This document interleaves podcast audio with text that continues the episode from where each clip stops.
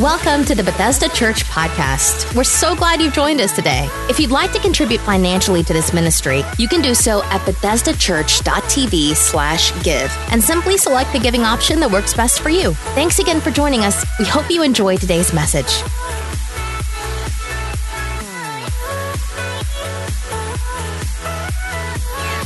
Good morning to each of you. So good to be back. Uh, my family and I got a few days off, and uh, we missed last weekend, but uh, we heard that Pastor Israel knocked it out of the park, and I'm just so thankful. Yeah, go ahead. That's that's awesome. Um, I love that we're making kingdom connections um, like that. That is giving us more of a global impact, uh, also a global perspective. And there's nothing um, really greater than connecting with the nation of Israel because that's where it all started. And I'm excited about where that relationship will go in the future and how God is going to use that in the future. So honored that you are here today. We're kicking off a brand new series called The Will To. The Will To. Can you look at your neighbor and tell them the will to? Wrong neighbor, find another one the will to. All right. Over the next few weeks, we're going to talk about the will to, and we're going to talk about the will to war, the will to win, the will to worship, and the will to work. And I'm going to kick it off by talking about the will to war. The will to war. We'll start with Judges chapter number three, verses one and two. It says there, Now these are the nations which the Lord left that he might test Israel by them. That is, all who had not known any of the wars in Canaan. This was only so that the generations of the children of Israel might be taught to know war, at least those who had not formerly known it. This is a very interesting scripture to me because there are nations which the Lord left that he might test Israel through leaving these nations, nations that they would have to fight and war against. And it was for a generation that was rising up in Israel that had not formerly known the battles that had got them to the, the promised land. They were not a part of those fights, of those battles, or of that war. And so God left these nations to test them and to prove them very interesting to me. And so I, I just want to start by saying you have to have a will to war. The, the, how many know if you're going to accomplish anything significant in life, you got to have a will to? You know, there, has got to be something in you that says, I can do this, I want to do it. There, you have to have a will to do it. And it's important that we have that um, because there is something about being blessed. And I don't know, anybody want to be blessed? okay, I figured, I figured most people, yeah, I'll take that one, Pastor. Well, uh, we, we got some plowing to do today. Um, but there's something about that blessed life that it is possible for you to be blessed and then have people around you that don't know how you got to that blessed place. They, they don't know what you've walked through. They don't know what battles you fought to get to the blessed place. They don't know how we got here. When Elijah in the Old Testament found Elisha, Elisha was plowing in a field. Many of the miracles that Elijah had performed, he had already performed when he met Elisha. He had already called fire down, he had already raised the dead. And Elisha did not have firsthand knowledge of that. And so, through serving him and following him, he learned what got Elijah to the place that he had power enough with God to do the things that he did. And so, I, I said all of that. I, before I, I give you this next phrase, it wasn't Elisha's fault that he wasn't there when Elijah did what he did. It wasn't his fault that he wasn't there. But we are here today, and it is possible for people to come into our church in this season of our church and not really understand how we got here.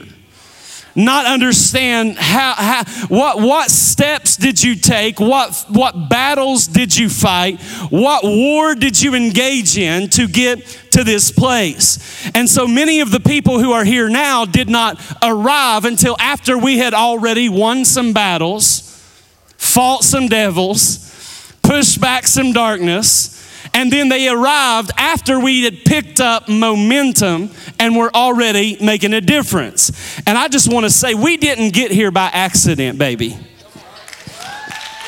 We did not get here by accident. This did not happen overnight. We didn't get here by accident. We didn't get here without sacrifice. We didn't get here without warfare. And we are thankful for where we are, but we have so much more to do. But we can't get there without training up a new group of people that have a will to war, a will to fight, a will to sacrifice, a will to do something greater than what they have previously experienced. And I am a proponent of the emerging generation. I, I am a proponent, I am a fan, I am on their team. Um, almost every staff member except me is a millennial me and Pastor Karen, we, we, we the old folk, you know, as far as pastoral team. Every other pastoral person on our team, they are considered a millennial. And I am on their team. I am a fan. We hire them. We believe in them. We believe that they're going to change the world. We believe they're going to do more than what we've done. And, and, and all that is true. But we, we, we also need to know that the coming generation has a propensity to take things for granted because they didn't have to work to have them. Sometimes we don't have a will to war because we've had so many things handed to us. Uh, and, and I don't even say that as a criticism. It, it, it's just a reality. Sometimes we, we don't have that, that willingness to fight because we, we didn't fight for what we have. And it's kind of like Elisha. It wasn't his fault that he wasn't there when Elijah was fighting Jezebel and calling fire down. He wasn't there during all that. And it wasn't his fault. But there has to be an understanding of how we got here so that we can raise up some more people that are new to us, new to our church, that will also have the ability to fight because the scripture says that the generation of Israel that came to be at that time did not know the battles that were fought before them. And they did not understand them. And that God would use that to teach them. He would leave those nations there to teach them how to war. Now, if you do not have the will to war, then you cannot take new territory from the enemy. It is impossible to take new land and new territory and to experience growth and increase and expansion if, if you don't have a willingness to war. And, and I personally believe that the enemy uses the spirit of distraction to keep us from having a will to war and to keep us distracted fighting fights that don't matter. I'm already preaching real good. Um, he keeps us distracted on things that, that don't even apply to the gospel. Uh, you, you, we, we, we're fighting this battle, and it's not even a battle God asked us to fight. And while we're fighting that battle, there is something over here we should be fighting. It's kind of like the news. You know how the news is. They, they bring a breaking story to distract everybody, to get your attention on this one thing that really don't matter because there's something really big going over here that it, they don't want anybody to know just yet. And so we get distracted looking at this side when we really should be focused on this side. And I'm convinced that the enemy is pulling the church into silly things, keeping us from fighting the real battle that we need to be engaged in to make a difference in our world. But we got to come out of a spirit of distraction and get some discernment and a will to war and a will to fight and a will to stand up under some pressure and a will to keep going even when we don't feel like going. And so Second Corinthians tells us, it tells us in verse chapter 10, verse 4, the weapons of our warfare, they're not carnal, but they're mighty in God to the pulling down of strongholds. Strongholds here speaks of mindsets, thought patterns that are contrary to the word of God. And so our opening text, it tells us very clearly that Israel, they had won a lot of battles. I mean, they were in the in the promised land. They're there. And so we, we know that they have won a lot of battles. The other reason we know they won a lot of battles is because there was a generation that, that fought so strong that another generation that came didn't even understand the warfare of the previous generation. They had no, it said they did not know the wars. They had won all these battles. But a generation came and just thought, this is the way life is. We're just going to sit in the blessing of somebody else's battle. And we're not going to fight anything ourselves.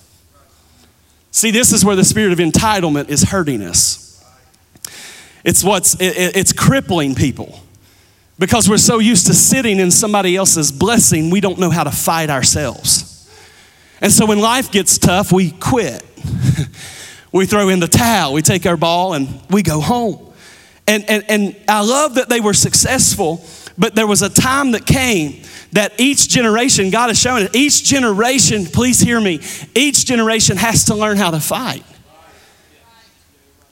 We, we, we can't just depend on who paved the way and, oh, we right, man, this is a great place. This is awesome. I love Bethesda. This is cool. You wouldn't have loved the battles we went through. Oh, Lord, it, it, it, we're already, and I ain't even did the hard stuff yet. Uh, the thing about distraction is, is that it works so well for the enemy because we always take the bait.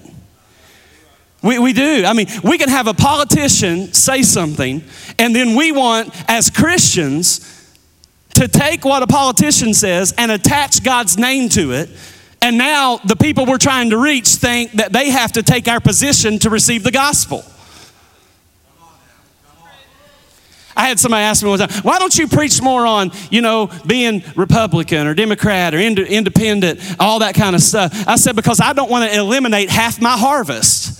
Before I'm a citizen of the United States of America, I'm a citizen of the kingdom of God, and it reigns supreme over our democracy. I'm not going to eliminate half the people we can reach by attaching God's name to a position that God didn't put his name on.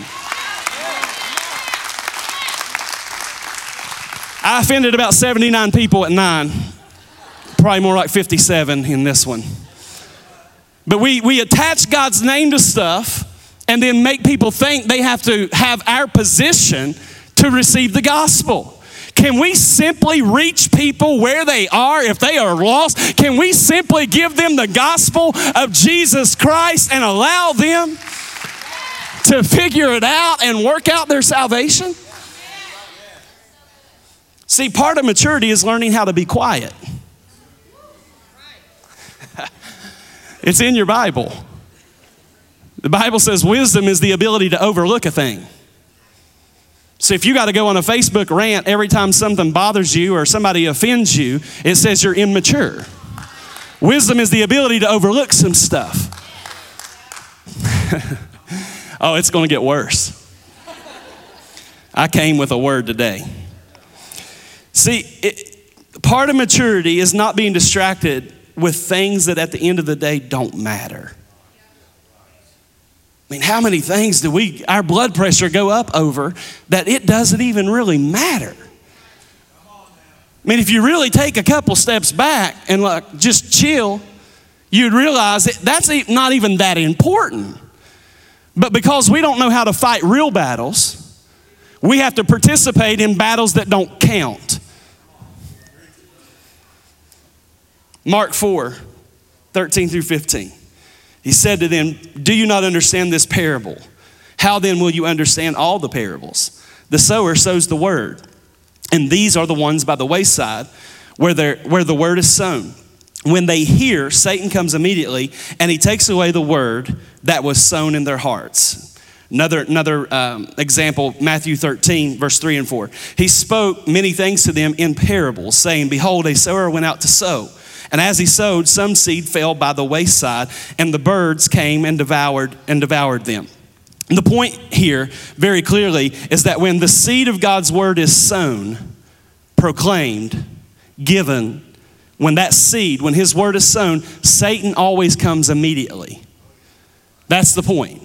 The word is sown, Satan comes immediately. And he even says that the fowl of the air comes to snatch it away. The, I don't have time to, to, to talk you through all of this, but the fowl of the air actually represents demonic activity. That when the word, anytime the word is being sown, there is spiritual activity happening, and it's not just what the Holy Spirit is doing. When the word is being sown, don't you, you need to know the devil is also doing his thing to keep the word from getting into your heart. That's why you can preach truth, and you got some people who sit there and under truth, they get offended, and somebody else jumps up and gets their breakthrough. And it's all about who are you allowing to speak to you, the voice of the enemy or the voice of the Holy Spirit? So you, you take one word of truth, and one person in the church they're mad. You like they emailing you, calling you, and doing a rant about about the even though it's just the word. And then somebody else they got a they got a miracle out of it because there is spiritual activity every time the word of God is sown. Something's going to happen. Either it's going to take root and you're going to grow, or De- demonic activity will take place and that word will be snatched. Satan comes immediately to take it away. That's why you have to have a will to war because if you're looking for a reason to be distracted, you're going to find it. If you're looking for a reason to be offended, you're going to find it. If you're looking for a reason to be upset, you're going to find it. But if you're looking for the promises of God and the prophecies of God over your life, you're also going to find those. It's all about what you're looking for. What, what are you seeking after? And so when you're hearing the word of God, you got to make sure that you do war over the word you have received. I love the promises of God. I love getting prophetic words from God. But I also know I have to contend for those words. I got one yes out of that. You know why? Because a lot of us think every word God speaks, it's all just automatic over our lives. How many know that God can give you a great promise, but if you're not willing to war and put one foot in front of the other, you'll never see your promise come to pass. You have a part to play. 1 Timothy 1, here's what Paul told, uh, Paul told Timothy. He said, This charge I commit to you, son Timothy, according to the prophecies previously made concerning you, that by them you may wage the good warfare. So when I receive a word from God, I have to take that word to prayer. I got to know how to pray that word through. It's a powerful concept. Everything you've experienced in your life up to this point, you need to know there is more. There is so much more, more in front of you. Part of the problem is that we have a couple of deficits as humans. We, we have a, a couple of disadvantages. Uh, as, as human beings, we can't always see, this is the first disadvantage, we can't always see spiritual activity. And what I mean by that is we can't see sometimes when angels are working in our, on our behalf. And sometimes we can't see the, the uh, forces of darkness that are, that are working against us. We don't have the ability to see that sometimes. And so we're at a disadvantage. And, and a lot of us, we are so accustomed to living by what we see that we don't know how to operate in faith. We can only operate by what we see. And many times we are reacting in the flesh to something that has a spiritual nature. We're responding in the flesh, and it's a spiritual issue. And so, uh, the second deficit that we have is that the powers that we war against, they have been here longer than you have. They've been around a long time. You may not know what your granddaddy did, but how many know demons do? They've been around a long time. They are fallen angels. So they know, watch this, they know your weaknesses, they know your shortcomings, they know your propensities, they, they know what trips you up. Some of us have been fighting the same battle for 30 years because the enemy knows that's the only battle he's ever got to bring against us. The same thing, same stuff. It puts us at a disadvantage, but but it has been said, and I'm going to say this strong. I want you to grab this. One man defending his home and his property is stronger than 10 men trying to take it away from him. Man, I may run a lap. Even nations understand this truth. Even nations know if they're going to hire a soldier to go in and take something that doesn't belong to him, to take something from another individual, they better send more than one. Because if it belongs to somebody else, and it belongs to them, it's their property, they're going to have a will to fight for it. How many of you understand? If it's something to do with your spouse or your children or your money, they better bring more than one man to take it away from me. Bless God, they better bring an army because it's mine. Like, it, this is mine. You, you're not just taking it. And I said all that to say this the promise of God over your life belongs to you, which means if it's yours, God has given it to you. The enemy can't take it away from you because the promise is stronger than his ability to snatch it away from you. But you got to have a will to fight for it and a will to keep it. Hit your neighbor and tell them the will to war. Luke 11, 1, it came to pass as he was praying in a certain place, when he ceased, that one of his disciples said to him, Lord, teach us to pray, as John also taught his disciples. Jesus' disciples are looking at John and his disciples, and they can clearly see John is teaching them to pray. There's something that John has that he is giving to another generation he's giving to another group. Jesus, would you also, like John is doing for his disciples, will you also teach us to pray like John is teaching his disciples? And, and the point is, is that people who had something taught those who were under them how to pray. Jesus' disciples are, are looking at this and, and they, they see an exchange and they want the same thing. And, and so, John, when you look at John in, in, in Matthew, Mark, Luke, and John, when you look at him, he comes from a lineage of people that knew how to pray. If you trace the lineage back, you would have to trace it all the way back to the Old Testament with a lady by the name of Hannah who showed up in a temple because she was praying, because she believed that God was going to give her a son. And so she, her husband, eh, back then, I, I can't really explain, I don't have time to explain this. Her husband had another wife and they were having kids just fine. But she was not able to have kids. And so she shows up at the temple and she's praying for this son. And, and the priest comes in and sees her praying for Samuel, for the son that, that, that God would eventually give her.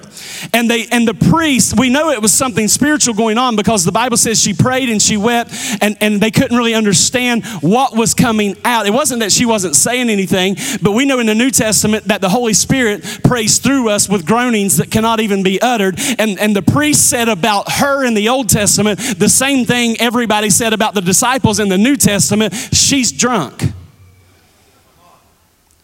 When the Holy Spirit fell, what did they say about him? They're drunk. That, that, that was the conclusion. But we know that's not the truth. She had a prophet on the inside of her, but prayer was the key to unlock what was in her.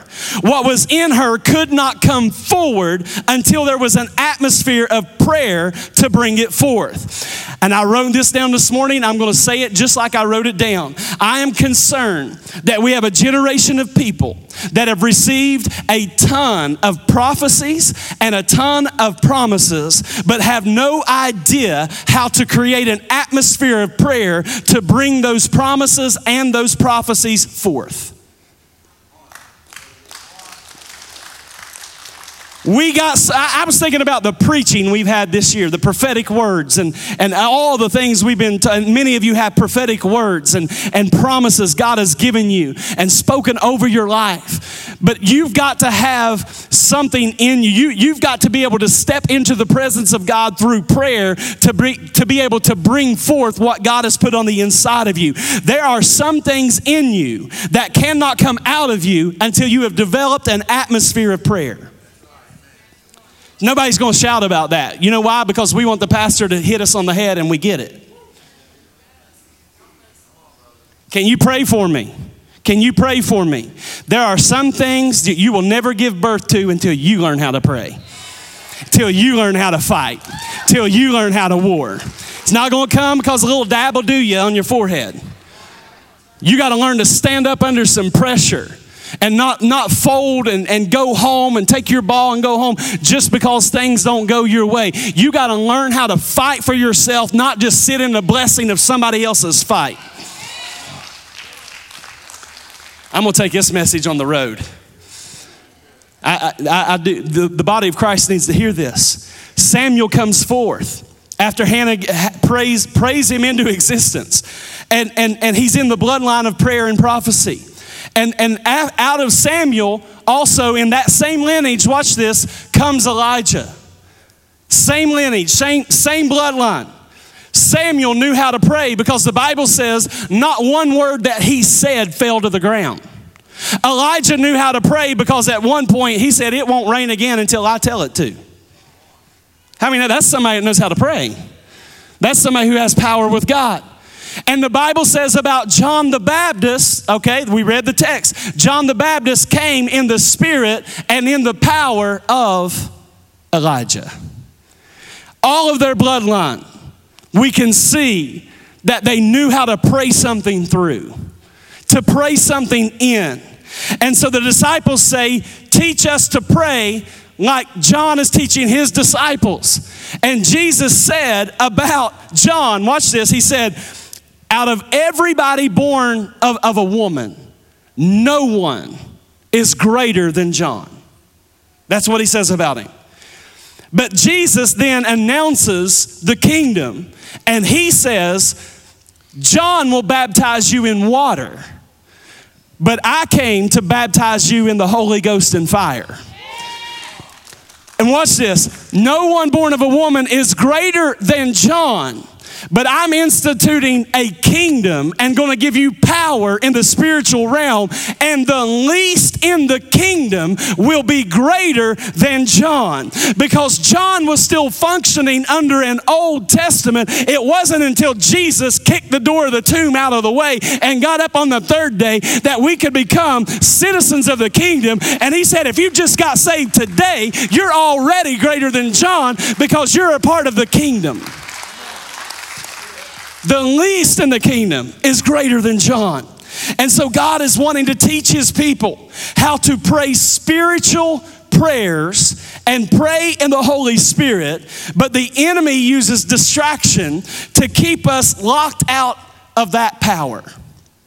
The enemy wants to pull the church into silly things because he understands we have a spiritual power. See, we need some churches that are not ashamed of the gospel of Jesus because it is the power of God unto salvation. We need some churches that are not afraid of the spirit of might, of the working of miracles, of casting out a few devils every once in a while, of operating in the Holy Spirit, of the prophecies that God will give, of praying in tongues. We got people running around here, they're, they're afraid of the Holy Spirit in tongues, but will go and sit in some paranormal movie Uh, you afraid of somebody speaking in tongues and you sitting up in a theater watching people being possessed? You better have the power of the Holy Spirit if you're going to cast out those devils you've been watching.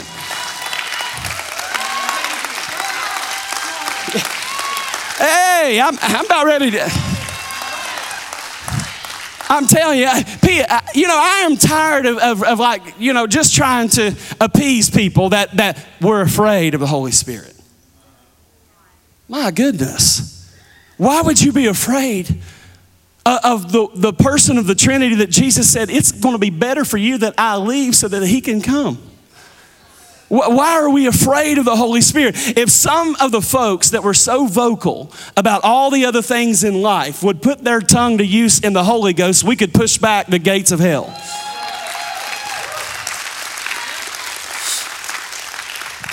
All right, this is going well. We're here.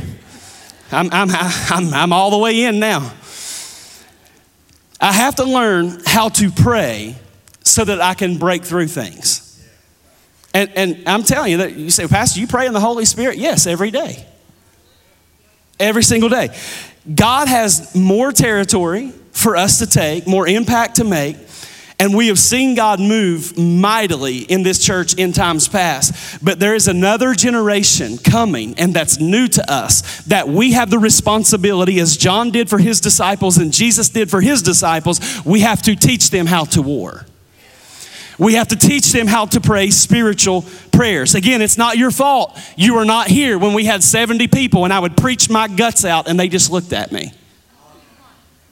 Not your fault you wasn't here. There was a lot of Sundays I just wanted to go jump off a cliff.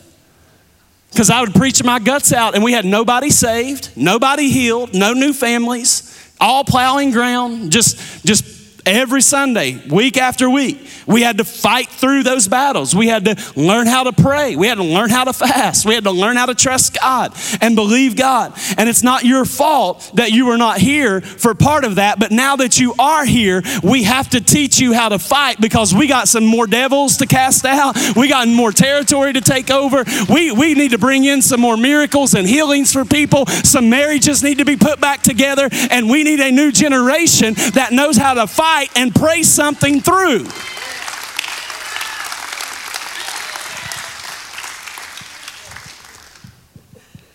We have people that have been serving in this church since, since the day I took over as pastor. They've been serving for 12 years, serving their tails off. And, and it's not your fault if you're new to the church that you were not here to fight some of those battles. But just as God left some of the nations there for Israel, for that new generation to fight, there's some new battles that we got to fight. There's, there, and there's new territory to take, and we can't take it without people having a will to war. See, we, we have to break this, the spectator spirit off of the people of God. As many things that are working against you, and as many things as God has in store for you, you don't have time to just come to church and sit. You got to get your hands in the game. You got to release a shout in the atmosphere. You ought to have a praise on your lips. You ought to be ready to serve. You See, the, we, we all of this that people enjoy now, we didn't get it by spectating. There was sacrifice. There was days we worshiped when we, man, when our lives were falling apart and we praised him anyway. Days we preached when we didn't feel like it. Times we, we wrote checks that we really didn't have it to give. There was sacrifice to make in order to break through certain barriers. And I'm saying you've got to learn how to war as well because the sky is the limit for what God wants to do. But he's got to find some people that are willing to put some skin in the game and invest their life into the kingdom. How, how did y'all get there? How, how do we have all this? Some of the things we did would make you nervous if I told you. I'm not even going to go down the list because some of you think, I can't believe y'all did that stuff. But we were so moved by the, by the, by the power of the Holy Spirit and wanting to see people's lives changed that we were willing to fight whatever, whatever it took. The problem is that as we continue to grow and more people come in, they will walk into this blessing and not know how to appreciate the blessing and not know how to fight to keep it. There is more land to possess, more enemies to fight.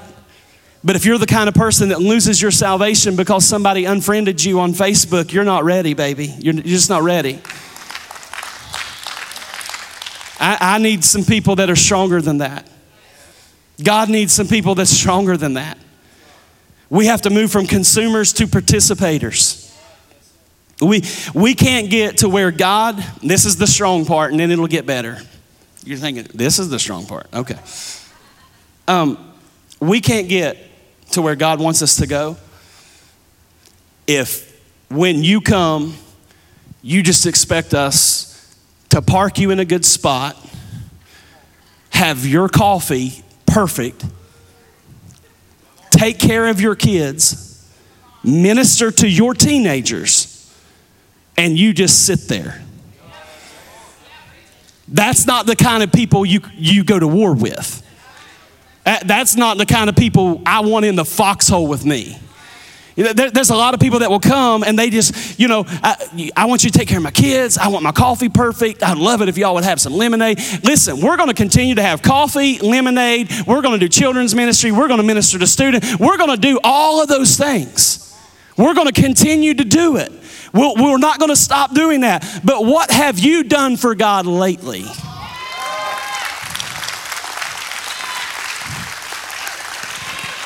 I'll keep it, I'll keep it in here. I won't get too extravagant. The staff thinks I'm going to go into a praise break one day. I may, but right now we'll just stay right here. And, and, and some people will have the attitude of, well, if I, if I don't do what I do, then they probably won't get it done.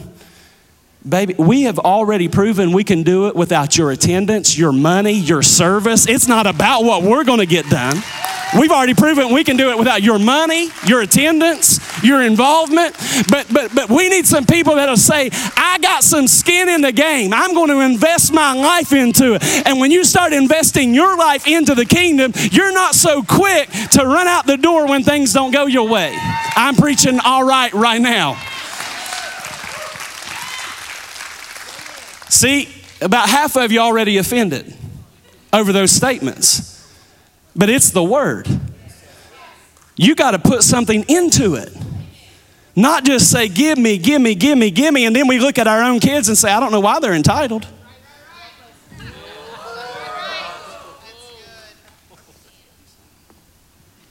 Did he say that? Yeah. Uh, this thing is affecting us. You, you got to get your life on the inside of what God is doing. You, you got to learn how to fight yourself. And if you guys will hang in there, I hope you come back next week. God, please help them come back if you'll hang in there by the end of this series, I believe we're going to have some people who, like Joshua, will be able to say, As the Lord was with Moses, I feel this so strong, so shall he be with me. I didn't have to fight the same battles that Moses fought. That's what God told Moses. He said, Hey, or told Joshua, He's dead, Joshua, and you got some battles to fight. It's a different battle, different circumstances. You're not fighting to come out of Egypt, you're fighting to go into the promise. It's not even the same kind of battles, but that as I was with Moses, I will also be with you. Go and, and every place you put your feet, I will give it to you. I'm looking for some people that are willing to war. Do we have anybody willing to war? That's what we need. I wonder what would happen if all 12, 1400 people decided, I'm putting my life in this thing. I'm putting my money in it. I'm putting my time in it. I'm going to serve. What would happen if we all invested our life 100% into the church and said, we're going to change the world? I tell you what would happen. It would, the same thing that happened on the day of Pentecost would happen. We'd have 3,000 people get added to the church in a day. In a day. Different enemies, same anointing. Our family, the family of God here at Bethesda Church, is bigger than it's ever been. We're reaching more people than we've ever been able to reach. Families are being brought into the kingdom. Marriages are being put back together. We're hiring all of our staff members, not from California, but we're raising them up right here and able to hire them. We, we, our online family is growing every single week. And so I don't care what, what the devil says, what the news says. To get to this point and to go to where God wants us to go, we have to shake off being offended, shake off our pain. We have to praise God when we don't feel like it, preach when we don't feel like it, praise when we don't feel like it, serve when we don't feel like it. We got to develop a will to war. A will to war. Now, I'm going to shift gears and end it a little better. Are you guys with me? Some of you are like, nah, I don't know. Now, watch this. When you are not going after something, you get tripped up by anything. But when you're going after something, how many, it don't matter how many devils come against you, how much sickness comes against you. When you're, when you're going after something, you just don't throw in the towel, you don't quit. It develops a fortitude on the inside of you that I, have got a promise, I've got a prophecy, and I, I'm not giving in over this. But we have to learn how to pray like John did, how he taught his disciples how Jesus prayed and how he taught his disciples, how Samuel prayed and not one word of his fell to the ground. Elijah calling fire. We have to learn how to do that. And so here, here's the deal I'm going to do this quickly. I'm going to give you eight reasons why we, why we need to pray in the Holy Spirit. I'm doing this to whet your appetite because in the month of August, we're just going to deal, we're just going to talk about the Holy Spirit. so many questions people don't understand. We got some people saying they're afraid of the holy spirit and tongues all the, the very power we need to break through our next level. People are like i don't know don't understand i'm afraid. How many we have to we have to erase all that for people. The holy spirit he's awesome. He's awesome. So i'm going to end eight reasons why we pray in the spirit number one i'm going to give you the skeleton this is what's going to happen some of you are going to go home and be able to put meat on this okay? You're actually going to open your Bible and not wait till next Sunday to hear me preach again. You're going to read it. All right? That's what I want to accomplish here. Number one, when we pray in the Spirit, we speak directly to God. That's the first reason why we should pray in the Holy Spirit. 1 Corinthians 14 and 2. 14 and 2. For he who speaks in a tongue does not speak to men, but to God, for no one understands him.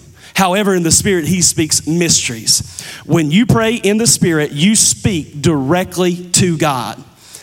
Now, I don't want to trip anybody up, but it, it is possible for you to pray a spiritual prayer in English.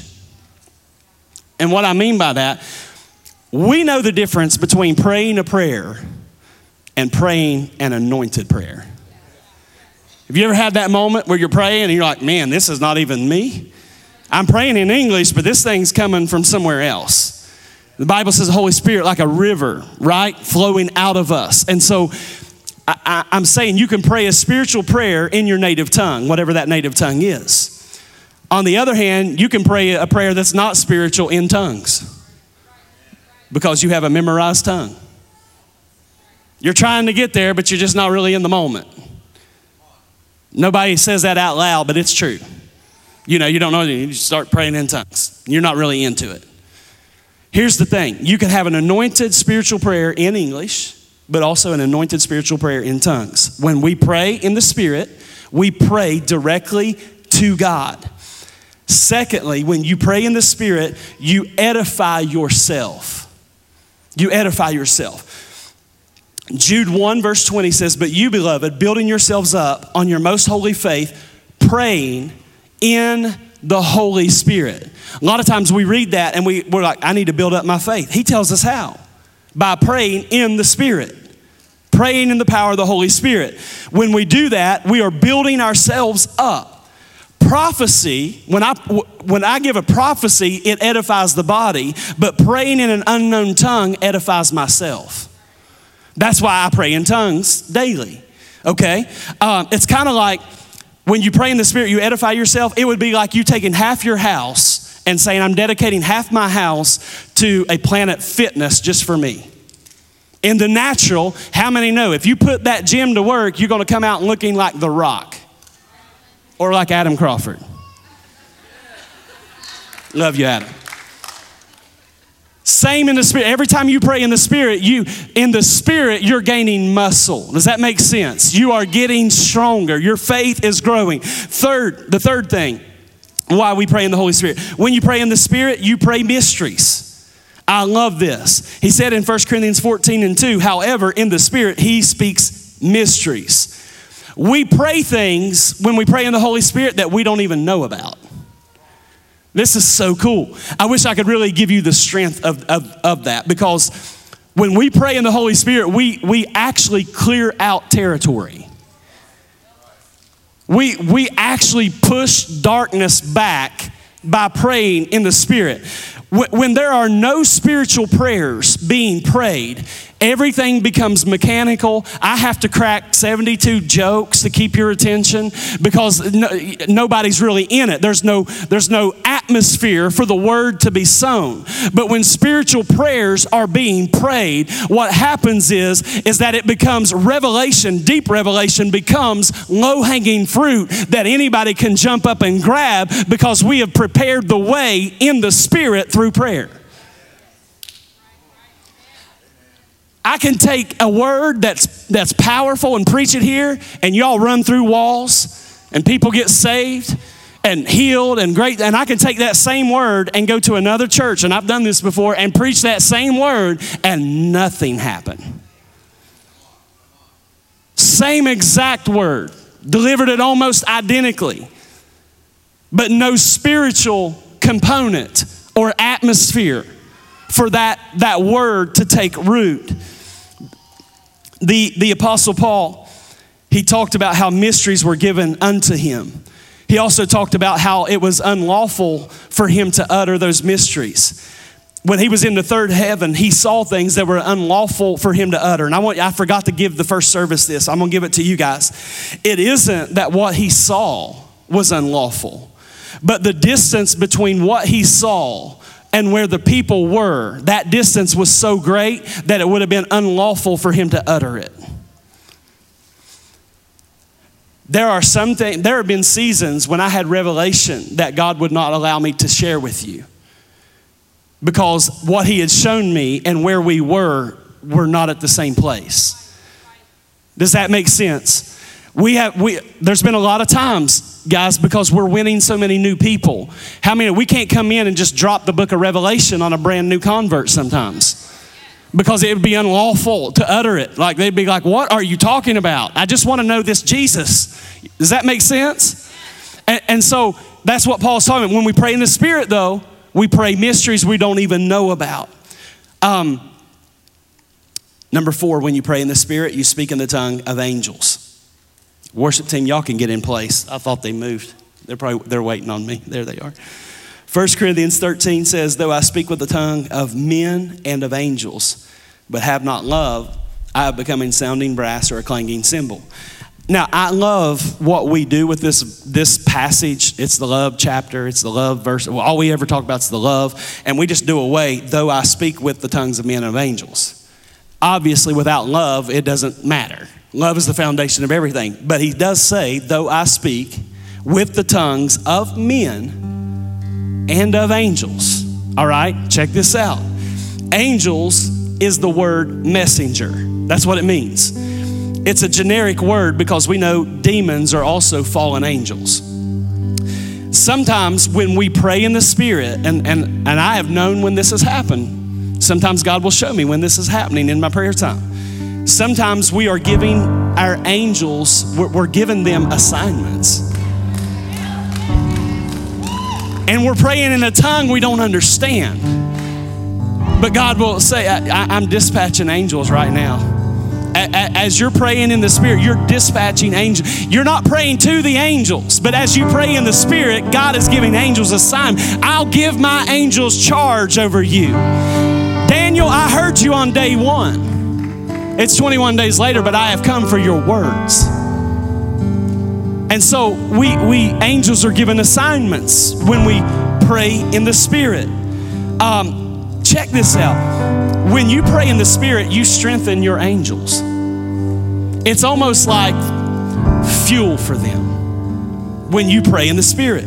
There are times when you're under satanic attack and you pray in the Spirit that you're that that that you praying in the Spirit is actually serving notice on the on the demonic force assigned to your life. He better back up as you're praying in the Spirit.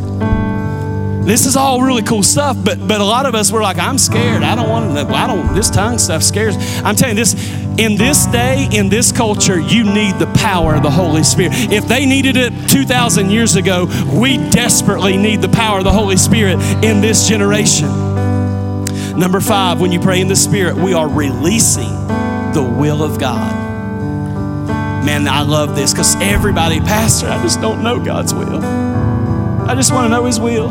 And, that and I understand it's a pure place they're in. But if you will pray in the Spirit, you will literally release the will of God over your life.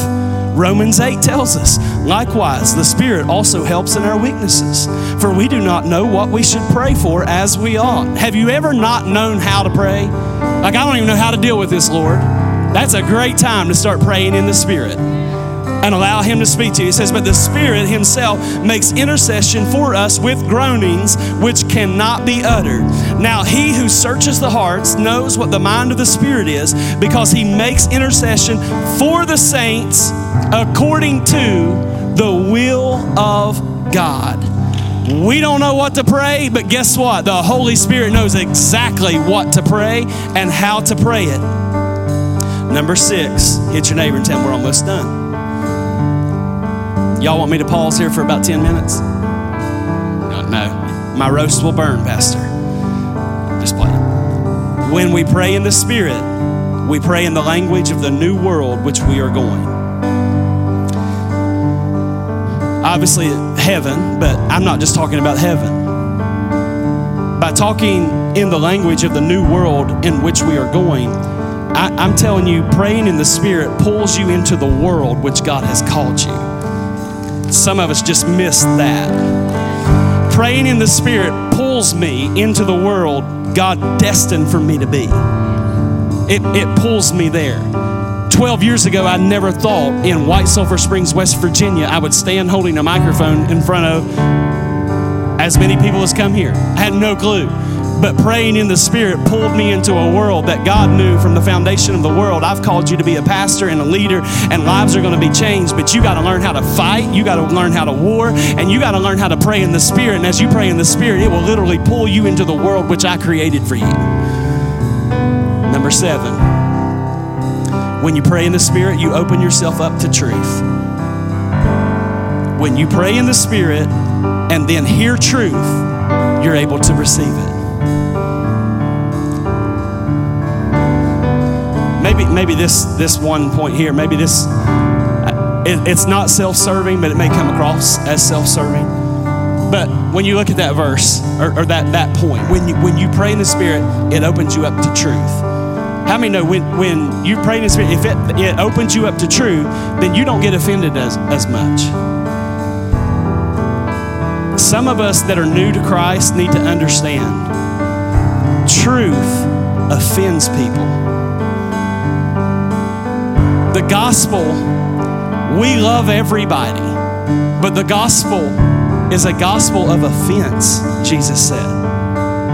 How many of that's in our Bible? Like this makes sometimes when when I get up and preach the truth, one person is excited about it and the next person never comes back. It's truth, but what we have to understand about praying in the Spirit is it opens us up to hear truth. It prepares our heart for truth. And truth, you may want to write this down. It's not on the screen for you. And then after that, I'm going to let you stand up. Truth is always equal, which means it applies to everyone. Okay?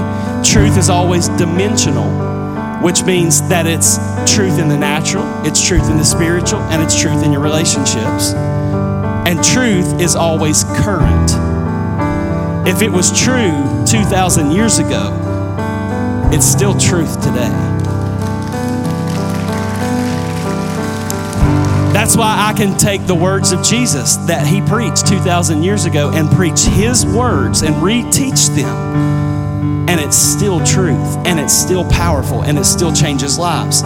So when you pray in the Spirit, it opens yourself up to truth. And this is important because we have a generation that is emerging that they need the power of God and, and they need the anointing in their life, but they have been taught that that truth is, is relative. That you can come up with your own truth.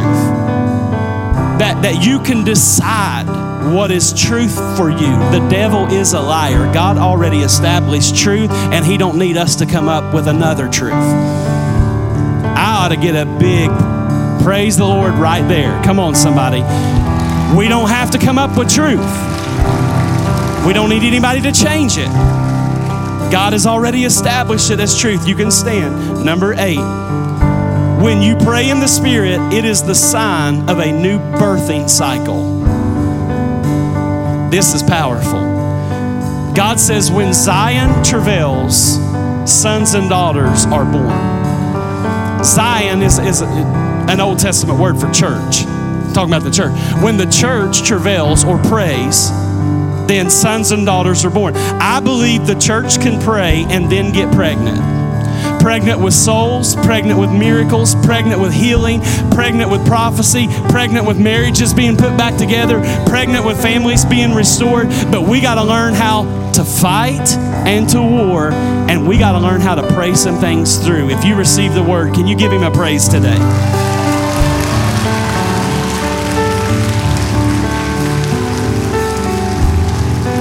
I've preached the best that I know how. I'm going to ask that you bow your heads and close your eyes. No one looking around. In this moment, it's just you and God, just you and Jesus. That's all it is. If you're in this place and you're not in a relationship with Jesus and you don't know Him as your personal Savior, I know we preached about a lot of things today. Some of it was probably, you know, like things you hadn't heard before, and that's okay. We're going to grow in this. We're going to teach. We're going to talk through. We're going to teach a new generation how to war and how to fight. It's not fair that we learn how to fight and then not teach others how to fight. We have to do it, it's our responsibility. But it all starts with a relationship with Jesus. If you're in this place or watching online, we want to open up this moment to you to make that decision to be born again. God said to enter into the kingdom, Jesus told us very clearly, we have to be born again. So it's not about being a better you, it's being a you that's never existed before. And so I, I just want to ask you if you need Jesus today to save you, to change you, that born again experience, and you don't want to leave without experiencing that. If that is you, would you just throw your hand up right there where you are and say, That's me, Pastor. I want to make Jesus my Lord. Thank you for that hand back there. God bless you, sir. Thank you for that hand. God bless you. God bless you. I see those two. Another one over here. God bless you. God bless you. Awesome. Three more online. God bless you. It's amazing. Anybody else in house say, That's me. I, I need Jesus to save me today. Anyone else? Anyone else before we pray? Anyone else? Let's pray together. At least three hands and three more online. At least six people I know of that are coming into the kingdom of God. So let's pray together. Say, Dear Heavenly Father, I come to you in the name of Jesus. I'm a sinner. I've committed sins. I need a Savior. I can't save myself. So I ask you, Jesus, to forgive me, to come into my heart, to cleanse me. I want to be born again. Thank you for saving me and changing me. In Jesus' name. Amen. Come on, give those individuals a big God bless you today. Come on, you can do better than that. Just let them know that you're proud of them. Their life is just now beginning.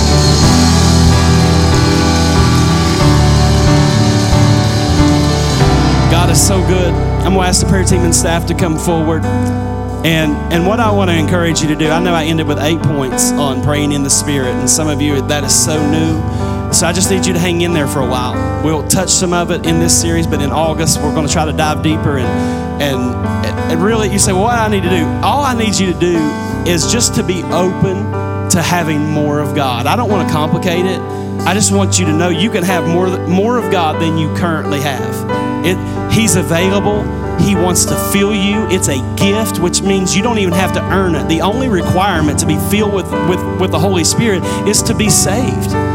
If you know Jesus, then you're you're ready. You're you're ready to be filled with the Spirit of God.